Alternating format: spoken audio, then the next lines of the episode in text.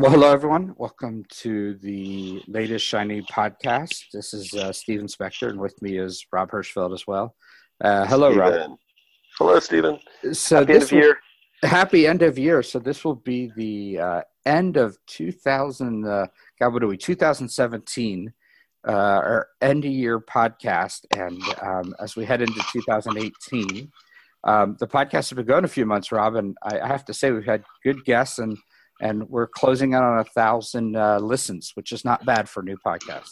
That's awesome. And if you're listening, help spread the word. Uh, we this is a non-commercial. We're not promoting people. We don't have people promoting themselves. So it's a pretty unique podcast. We've we've way exceeded uh, the guest, the the quality and ca- caliber of the guests that Steven's been able to wrangle into the show have been stunning.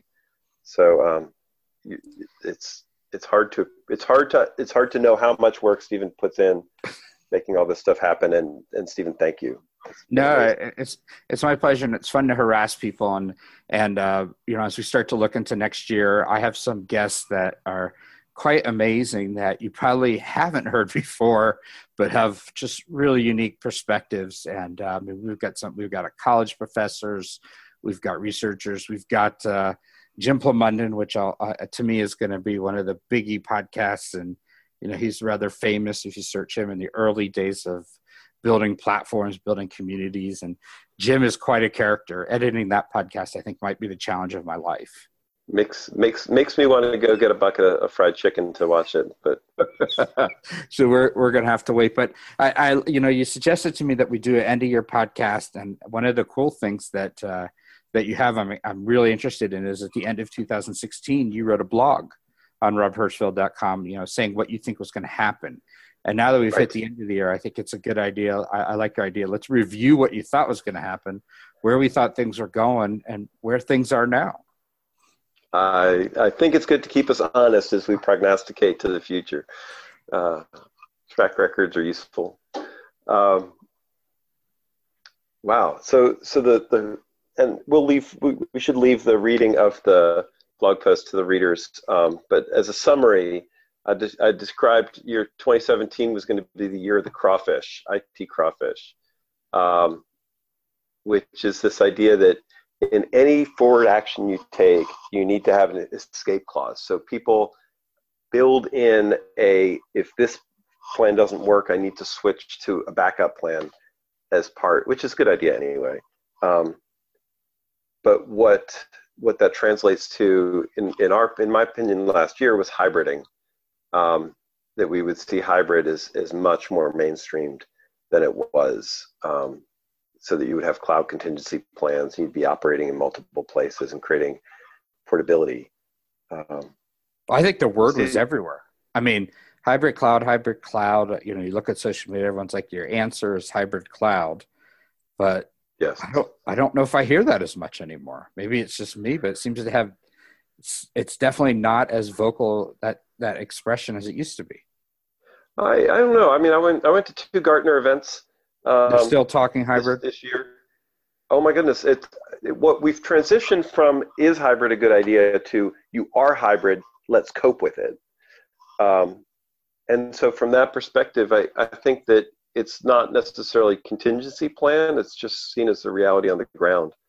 Um, but it's it's very much the the factor today in, in, in IT design, not necessarily because people want it, um, but because it's you know it's sort of been they they're they're in multiple places, they're using multiple services, they're they're making choices like that.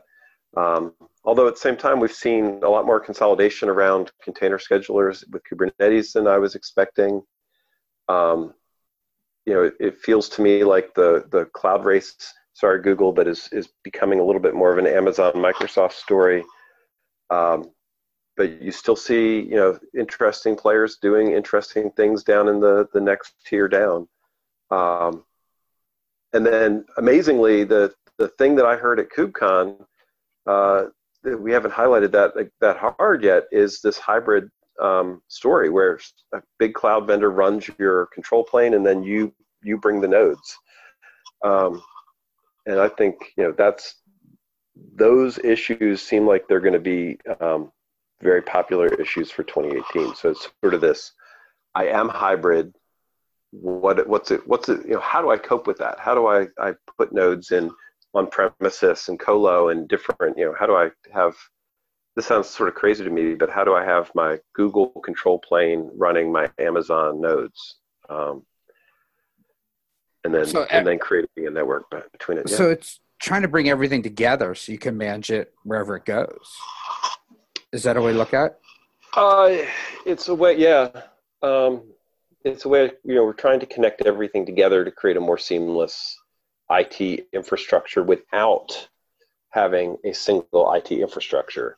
Um, but oh my goodness, the idea of the networking complexity with that and security complexity and uh, I don't think we're there yet. I think we're going to be we're going to be struggling with that in 20 in 2018. It sounds really cool for a service provider to offer it, um, but the more things that you have to manage, the harder it gets to provide a, a good infrastructure. And so, uh, complexity is you know complexity is IT's and speed's enemy. Um, but is the complexity? It seems to me the complexity keeps getting pushed down and the end user i hate to use that term but the person that's trying to run all the that's not the person running it but the person using it it's simplified for them and it's almost like let's make things uh, easier up the stack but down the stack it's so much more complicated that the people actually having to implement it are the ones really suffering Whew. I think that's a good observation. I'm I'm struggling through different layers on this, right? Because uh, Kubernetes can provide this sort of abstraction boundary. So if you're writing an application to be delivered in Kubernetes, then maybe what you're saying is true that that I'm just targeting this platform and then implementing the platform is is left as an exercise to the reader. Um, and then there's plenty of ways that you can do Kubernetes platforms very simply using these cloud providers. But I think when you get to scale, an ops team, you're right. This is where an ops team is going to have to pick up the complexity of running it in in a more scaled out environment. Um, and, and I think the the ops team is interesting because I know at the at the early of the year, SRE site reliability engineering seemed like it was kind of it was going to burst on the scene. I, I don't know if that's the the right way to say it, but it just seemed like there was a lot of talk about SRE was going to be a thing, and and it was I don't want to say it was replacing DevOps, but it was kind of sitting on DevOps. And I, I, I get the feeling that other than looking for jobs, and I remember I wrote a post once that I went looking for DevOps jobs and, and site reliability engineering jobs, and there are no more DevOps jobs. It's almost all site reliability engineering, but you don't really see anyone talk about site reliability. It's all still DevOps. So we should we should put this into context, right? At the beginning yeah. of the year, Google came out with the book site reliability engineering, and it, it attracted a lot of attention. People were very excited about it. I was certainly very excited about it. Um, and um, they actually, I think, set the copyright so that people could just download electronic copies. They, they really did a good job sort of publicizing what was going on. Um, and yeah, so there was a ton of buzz around SREs. I think a lot of people now have SRE job titles. Um, but going into the back half of the year, it didn't seem to be generating as much enthusiasm. Um, you didn't see as many blog posts. You didn't see people sort of consolidating around tooling for SREs, um, and that's that's sort of where I, you know I was hoping from an operations perspective that we'd actually see SRE become a you know actually let me take a step back from this before I make this comment. So DevOps one of the, the, the patterns in DevOps is that DevOps conferences, speakers, and events and books typically don't like to talk about the tools they use. DevOps is a process yeah. culture. Uh, and SRE, since it's a job, or you know, it, it felt like they would be more willing, uh, we would be more willing to talk about this is how I did this task, this is how I built my data center, this is how I do things. Um, and so that sort of idea of SRE focused tooling and automation and, and um, materials uh, hasn't consolidated the way I was expecting.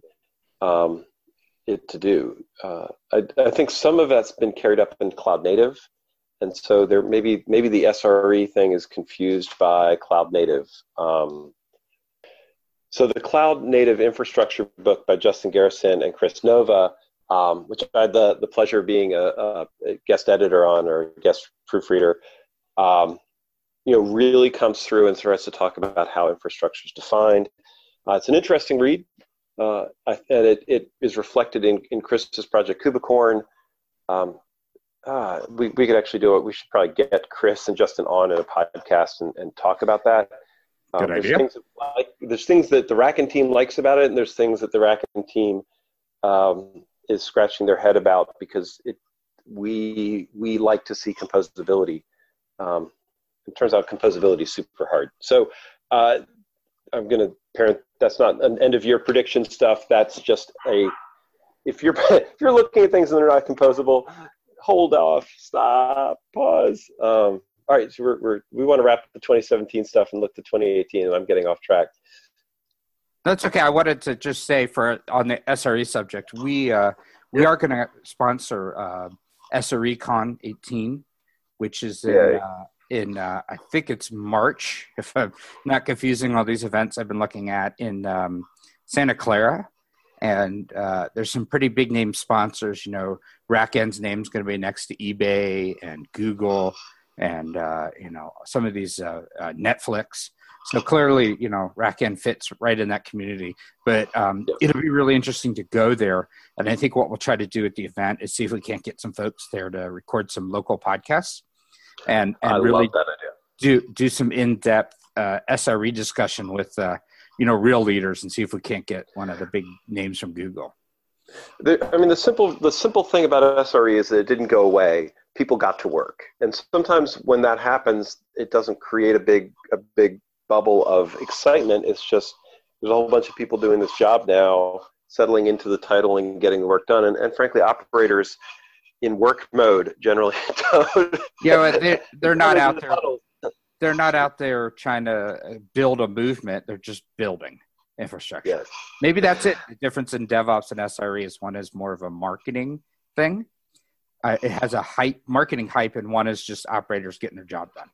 Well, we'll find out. Uh, there is. I would, I would, I would like to see SRE as a rallying cry to talk about tools and, and utilities and things like that. And uh, along the lines to wrap up to the 2017, yeah. uh, from hy- a hybrid perspective, which we went into the year super excited about, um, RackN made a business decision to actually pull out our hybrid capabilities and focus on metal only. So we actually um, from an investment perspective of time and time and, and, effort, really felt that the solving the hybrid problem um, was much more complex, was not going to be single tool, um, and we we went back to doing what we really do well, which is our the physical infrastructure side of this thing, and then we saw tools like Terraform, which we've done some blog posts, blog, uh, podcasts about. Um, in that space solving solving problems for people um, it, but yet not creating you know real portability. So hybrid's not done um, by any stretch. We we think that it's going to take some rethinking uh, and better understanding how people do their work um, and that so, might bridge us into 2018 yeah.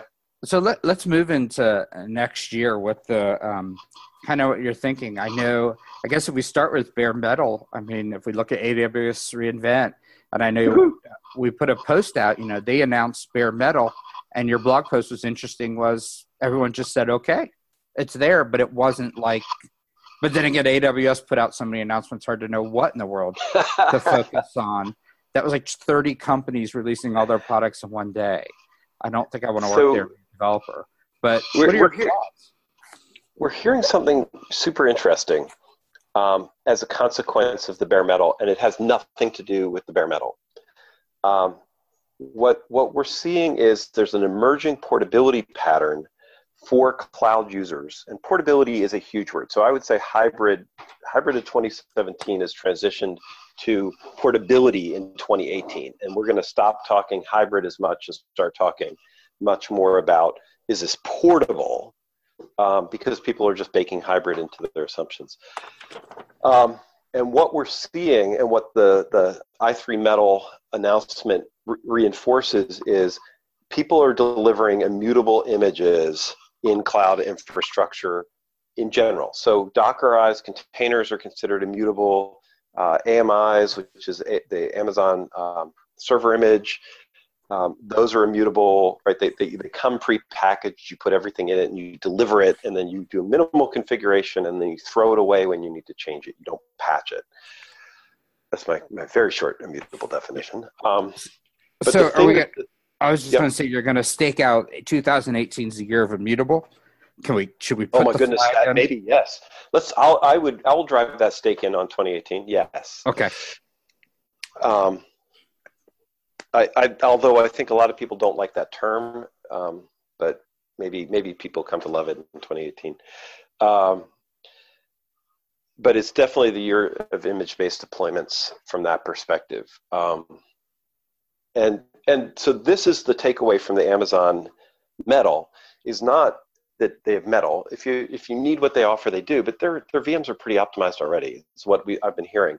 The thing that's powerful is they expect you to show up to use that metal with an image. And so, to the extent that you are able to manage image-based deployments, you can use their metal service.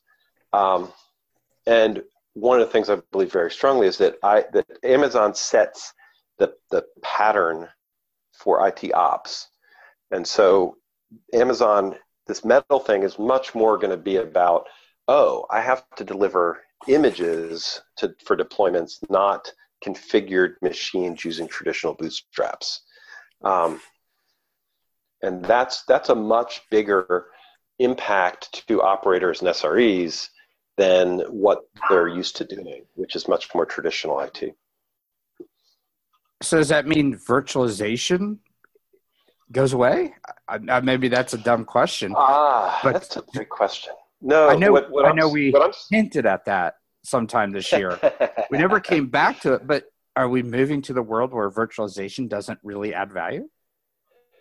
We're moving to a world where managing metal servers and managing virtual servers is functionally equivalent. And then the need to put virtualization on top in order to get that that portability has has diminished and that's that's the key thing right if you can buy a cheap metal server and and run it like like a vm by just imaging the server and, and turning it over every every week or every you know however fast you want to rotate your machines um, an inexpensive metal server with, is you know you're going to get a lot of small fast machines as cheap as you can get virtual machines and i'm going to stop and t- talk about that for a second. So virtualized hardware is expensive hardware. It usually has big RAM, it usually has really fast disks, it's got big networks, it's got redundancies in it, right? Usually you, you need bigger, if you're going to virtualize, you get bigger machines. And if you were going to say, well, wait a second, I just want, instead of carving one big expensive machine up, I'm going to buy four small machines.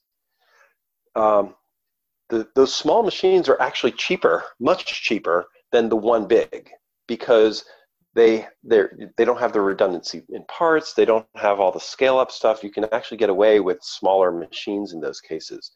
And the economics flips and then you're not paying for virtualization you're not paying for sure. It's the story it's like there's a whole bunch of stuff that just sinks out of your cost structure. So um, i rem- yeah so rob yeah. i remember in, when i was at hp they had um, before we split and stuff they had something called moonshot servers. And uh-huh you, I don't know if, if you remember, people remember, but it, it seemed a couple years ago that the trend was is people were going to go to these uh, servers that had tons of I can't think of the processors. They're the, the small ARM. processors, ARM chips. And, ARM, yeah. and these things were you could have so many more ARM chips within a single server, and that you actually just run your entire app on that single ARM. Is that kind of one of those things that went into the the trough of disillusionment maybe comes back then? We keep waiting for ARM to come back. The challenge with ARM is that it's architecturally every year is the year of ARM returning and Linux on the desktop. Oh, okay. Um, I was um, going to say if it's okay. so now I know. Okay, then then I have to. If it's the Linux on the desktop, then I get. No, that. it's not. It's um, it's it's, it's a joke. Um, I, and I'm and I'm a Linux desktop sufferer. So um, um, as as everybody on my team knows, as they watch me struggle with with PowerPoint presentations and sharing the information on the on screens and stuff. Um, the, and it works. It's great. It's awesome. Everybody should do it.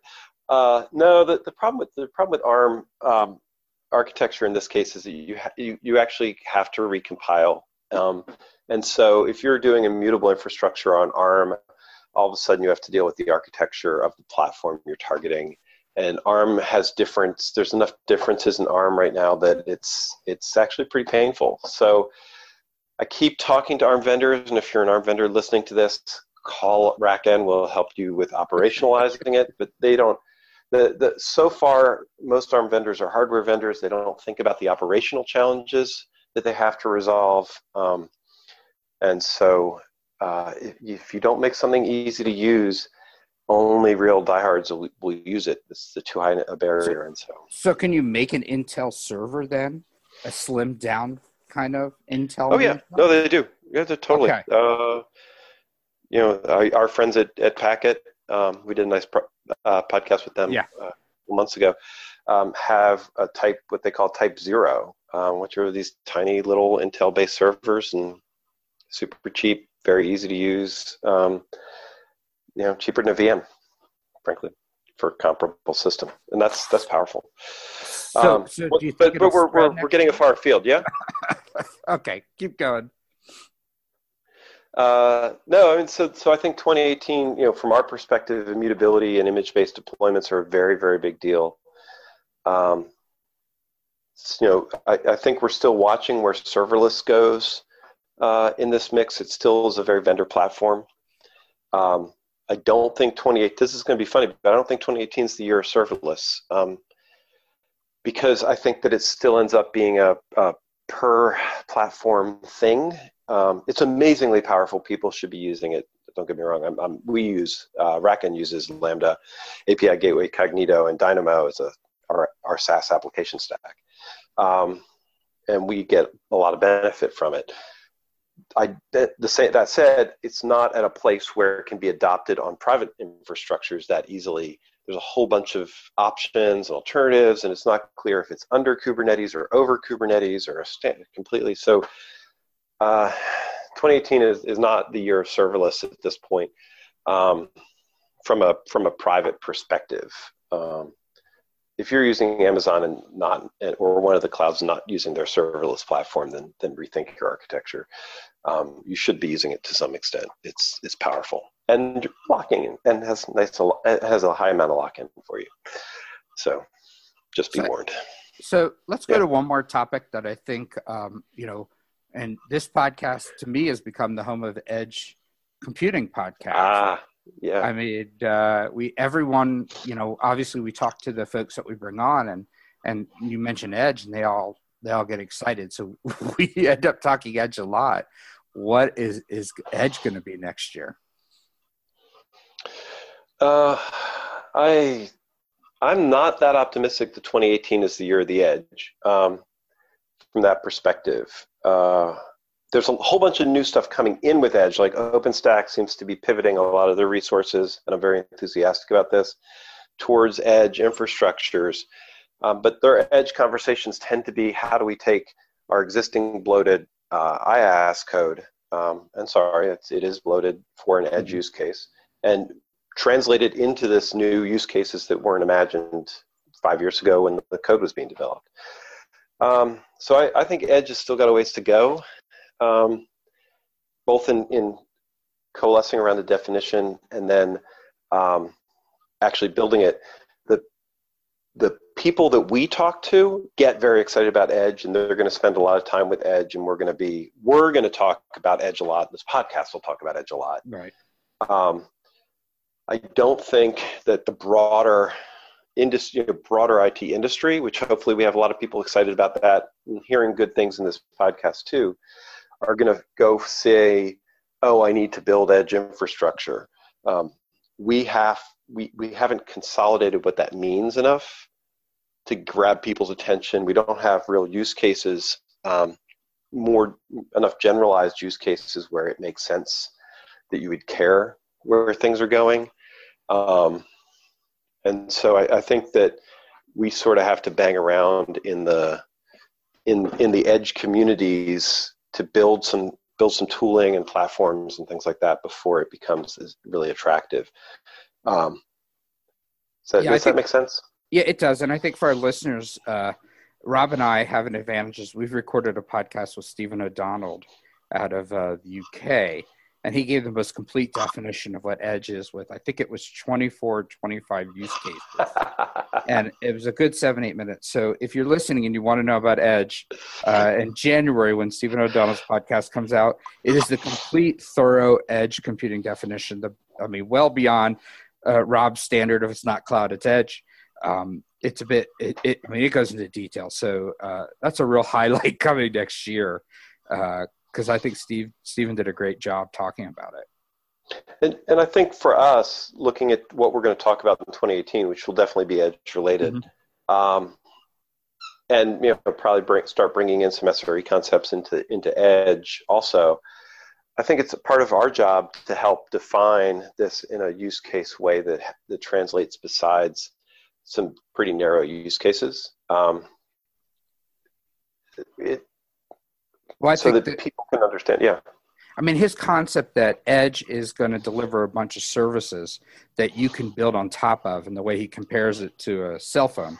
Again, all preview for this podcast, but you build services on top of other services provided from the Edge was it was quite smart, and uh, so we'll I think we'll leave it at that for a preview. And I do have one last question, and you know, yeah. because we we both come from histories of OpenStack early histories. Mm-hmm. I thought mm-hmm. I was there early. You were there earlier before it was even OpenStack.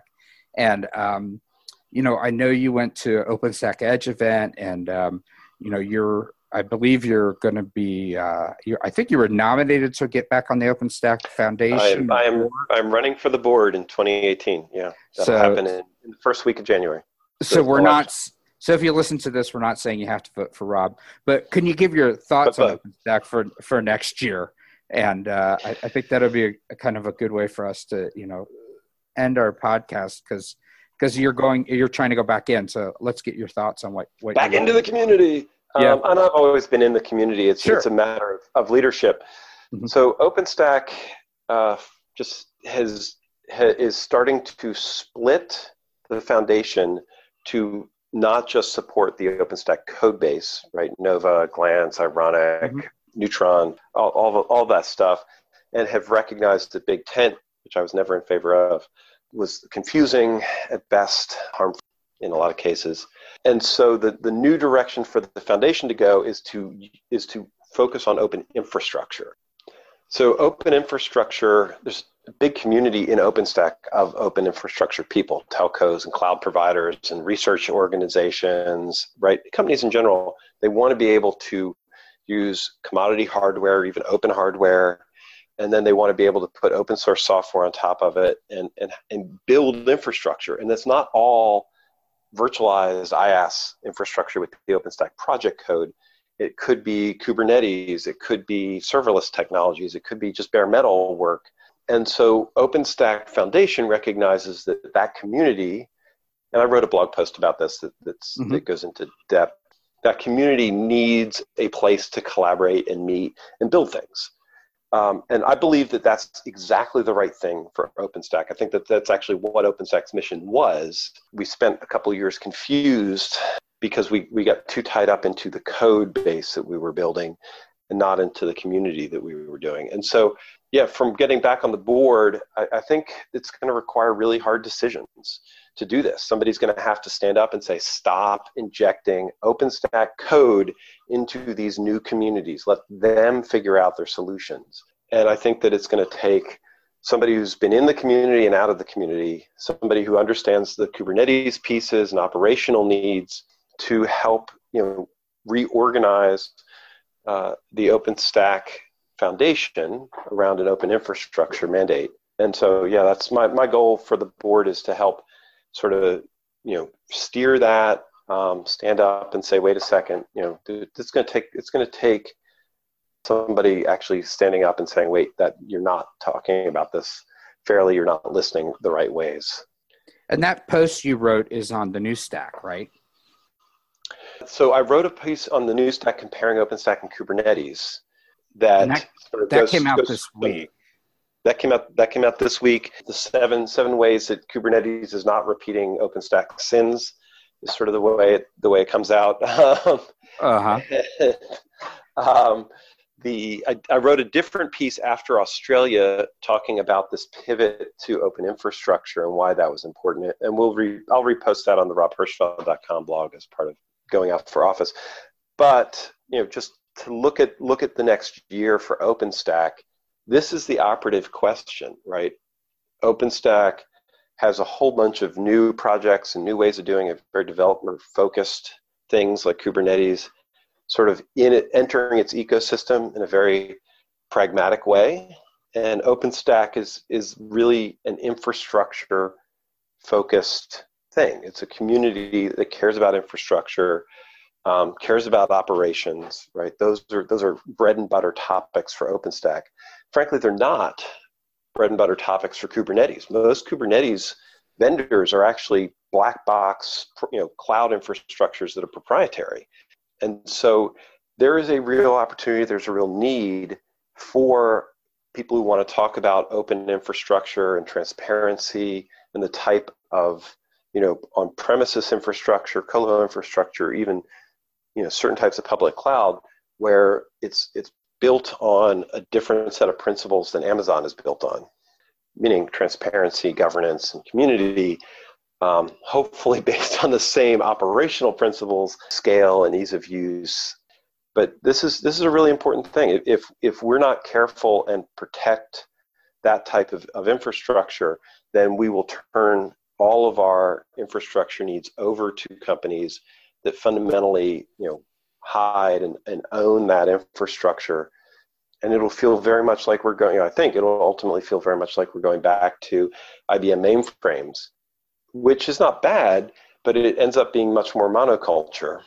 Um, and I, I, I'm a big believer that innovation comes from a whole bunch of small people being able to collaborate or take something and, and, and run with it. Uh, that said, we have to figure out monetization strategies for open source. Mm-hmm. Um, and so, if companies want this stuff to work and open infrastructure communities to work, they're going to have to make um, investments, not count on vendors to have deep pockets. But it's just open source moving to new thing beyond just basic code, and uh, it's a maturation of the open source movement, I guess. But maybe that's another podcast. That would be a really interesting one to talk through. Um, how how open source is different than code, and what open communities look like, um, so, and why why they're important. So, so we can continue to do this. So, but I, I, I better wrap it up. So I, I, just wanted to say uh, to our listeners, thank you. Um, Rob, believe it or not, this is our 21st podcast we've done. Woo-hoo. We are on a every week. We can podcast. now drink during the podcast. we are on an every week podcast release, which is pretty good. But don't worry, listeners. I've I am constantly on the prowl to get new guests.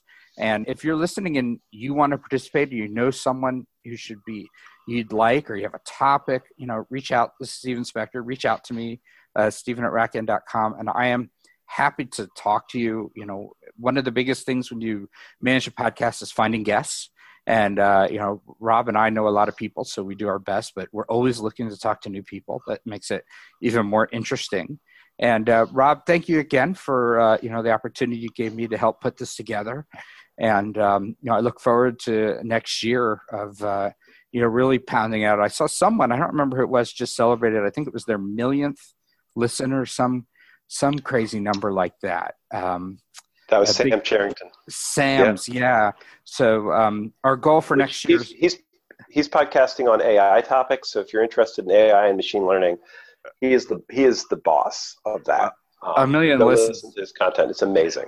And blows me away. So my goal next year is not a million, but but cer- certainly you know we're heading to a thousand now. So you know if we could get ourselves to ten thousand, I think I think you know ten time increase uh, will be good. So, um, you know, but it only works because of our listeners and because uh, we produce uh, the content they need. So reach out to us. And again, Rob, have a um, you know great holidays, a happy New Year to you and your family, and to our listeners, uh, safe and happy New Year's. And uh, we look forward to uh, you know engaging with you next year. And again, engage with us in real time, not just listening. We're happy to uh, communicate back. Twitter wars. We're all about them. happy happy 2018 everyone thanks stephen all right thanks a lot